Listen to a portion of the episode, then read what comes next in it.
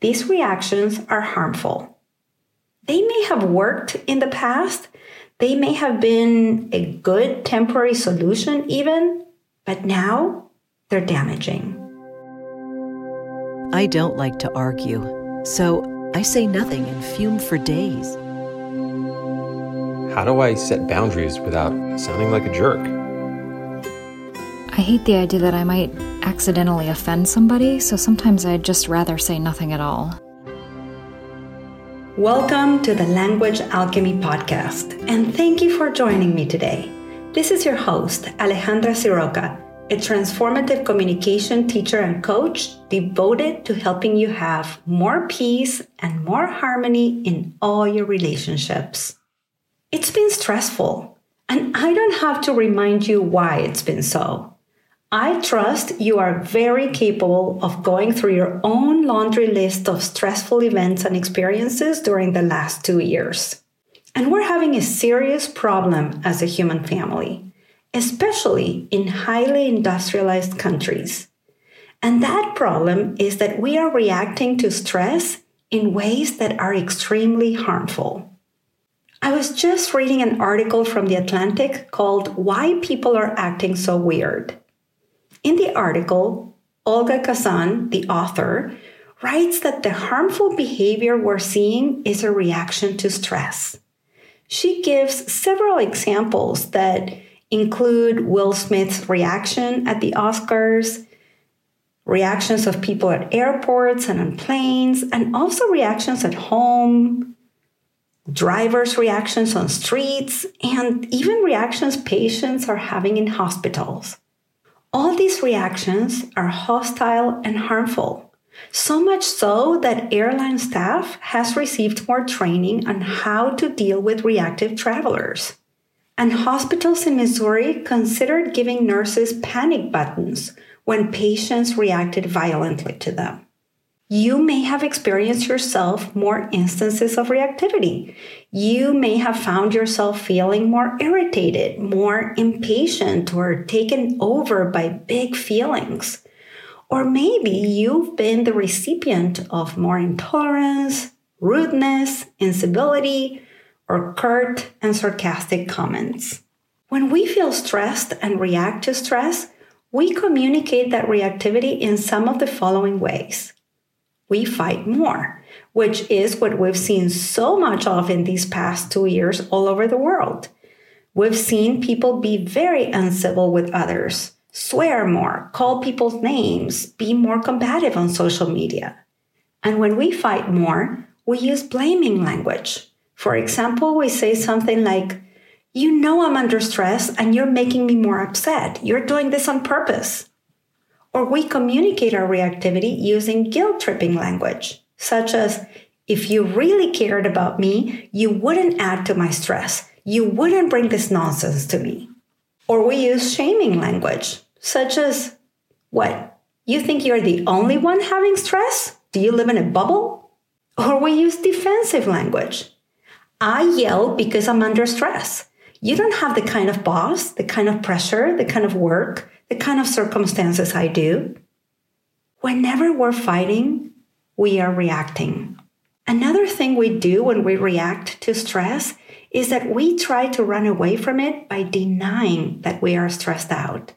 We say something like, Well, I can't really complain about it because I should be grateful for all I have. I hear this a lot from people who identify themselves as spiritual. Something else we do when we run away from our stress is that we minimize the experience of stress by saying something like, Yeah, it's been a bit hard for me, but you know, others have it worse. Look at people in Ukraine. I used to react to stress by denying or minimizing it, and I wasn't even aware of it. I didn't know that I was trying to run away from my experience of stress. When we try to run away from our experiences, we are reacting. And some other times, we try to trick ourselves into believing that we don't have any stress. That stress is something that other people have, but not us. So when this happens, we behave in reactive ways that are harmful to us. For example, we get distracted with social media, video games, TV, or the news. Or we try to compensate by trying to do the opposite of the feeling of stress and give ourselves some immediate pleasure, like overeating, overdrinking, and other kinds of excess behavior.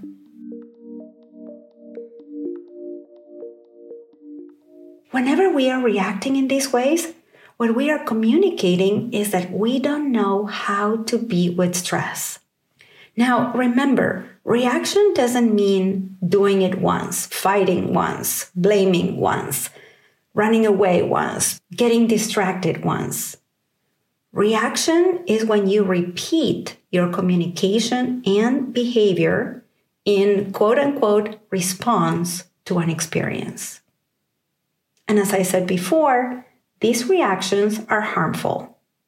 They may have worked in the past, they may have been a good temporary solution, even, but now they're damaging. They're damaging because the outcome we get from these reactions is greater stress. Our stress is not only not relieved or diffused, no, it actually increases because we are now more disconnected from ourselves or from the other person who received our harmful expression. And now we have to exert more energy, more time, and more attention to repair the harm. And what's so fascinating about so many articles published recently that describe the harmful effect of reactivity is that the very source of this stress we're all feeling is the disconnection that the pandemic brought.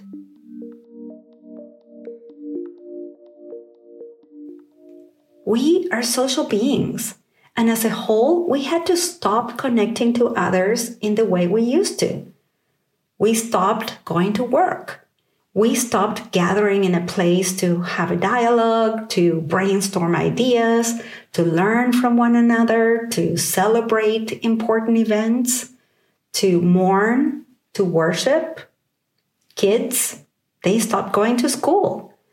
So we put a big pause on so many activities that brought us connection and closeness. The article I mentioned earlier says, and I'll add the link in the show notes of this article if you're interested. But that article says, and I quote, sociologists think all of this isolation shifted the way we behave. Robert Sampson, a Harvard sociologist who studies social disorder, said when we become untethered, we tend to prioritize our own private interests over those of others or the public. So, being reactive and saying things that are harmful are a way to give priority to ourselves and not have the space to consider others.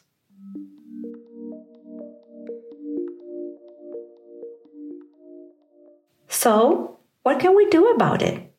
How can we use language skillfully when we feel stress?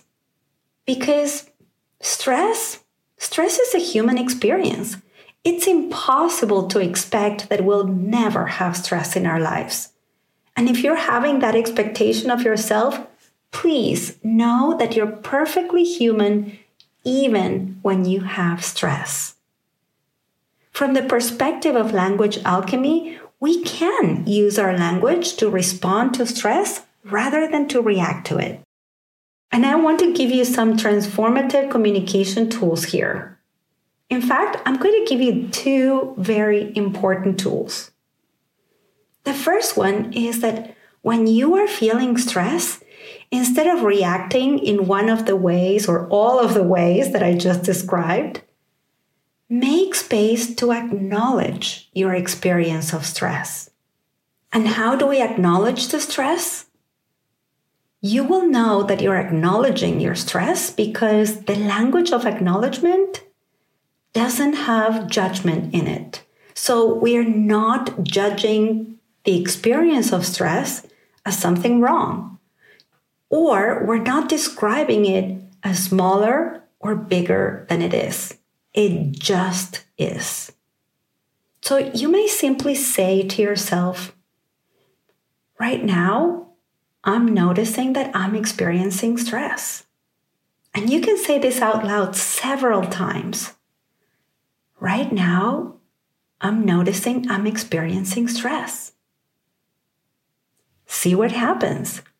It's useful to say things out loud because when you hear your own voice saying this, you are allowing the experience to be so in the space rather than just in your mind. Doing this will increase the connection with yourself and the more self connected you are, the less likely you are to behave in self destructive ways. I'm going to say this again because this is very important. The more self connected you are, the less likely you are to behave in self destructive ways. So now that the stress has space, you may feel inclined to take some beneficial action that can help you be with the stress. So you may be inclined to move your body. You may put some music on and dance. You may go for a walk in nature. You may walk around the city and notice the beauty around you. You may listen to uplifting music. You may do some yoga, some journal writing, or something that increases the connection with yourself the more connected you are to yourself, the more capacity you have to direct your life's energy towards more of what you want to experience and redirect it or move it away from what you don't want to experience. So, by connecting with yourself, you connect to your capacity. And by connecting to your capacity, you connect to your ability to take care of yourself, which then offers you the true possibility of relieving yourself from that experience of stress.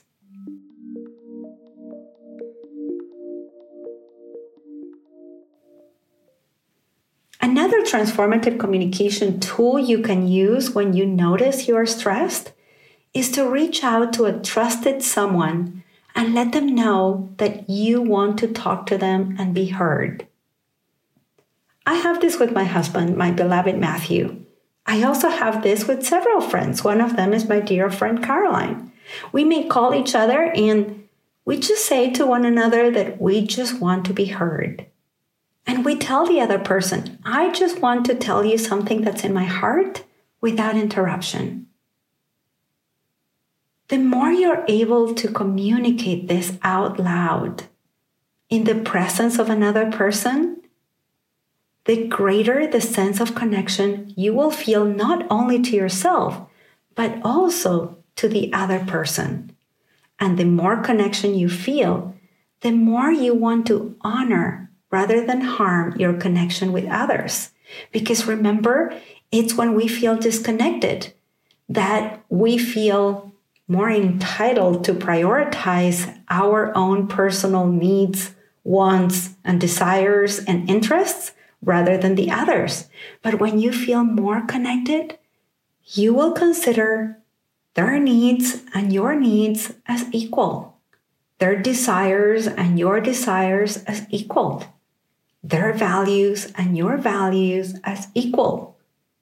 And you will be more inclined to collaborate and to honor rather than harm your connection with them.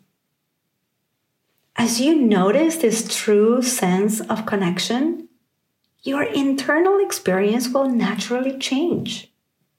I can tell you that when I do this, when I ask Matthew or my friend Caroline or other friends to just listen to me without interruption, listen to my experience of stress, my experience of stress changes. And I can also tell you that when I hold space for others, my clients, my friends, my beloveds, and their stress, their internal experience is transformed. So, as you are feeling stressed out, reach out to someone. You may say something like, I'm noticing I'm experiencing some stress and I'd love to be heard about it. Would you be willing to hear me for 10 minutes and just be there with me so that I can acknowledge this stress safely without judging myself about it?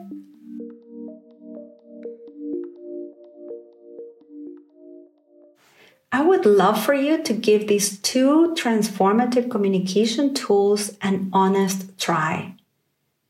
Because even if you're not feeling it right now, you will feel stress again. And it's good to be prepared to respond to it rather than to react to it.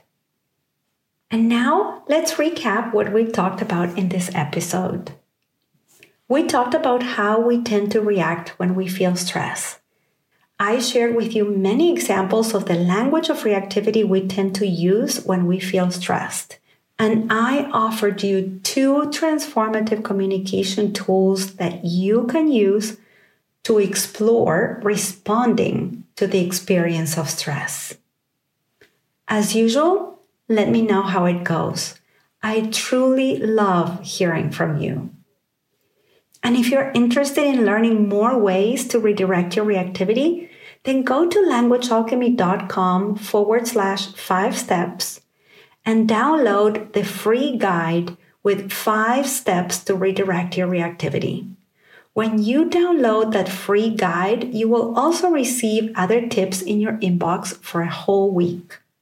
Once again, it's languagealchemy.com forward slash five steps.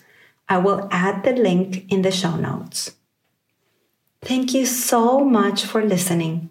And a special thanks to my client Maria for all she's done to redirect her reactivity when she experiences stress. Until next week, and as we say in Argentina, ciao ciao. Original music by Gary LaPoe. You can find all links in the show notes at languagealchemy.com.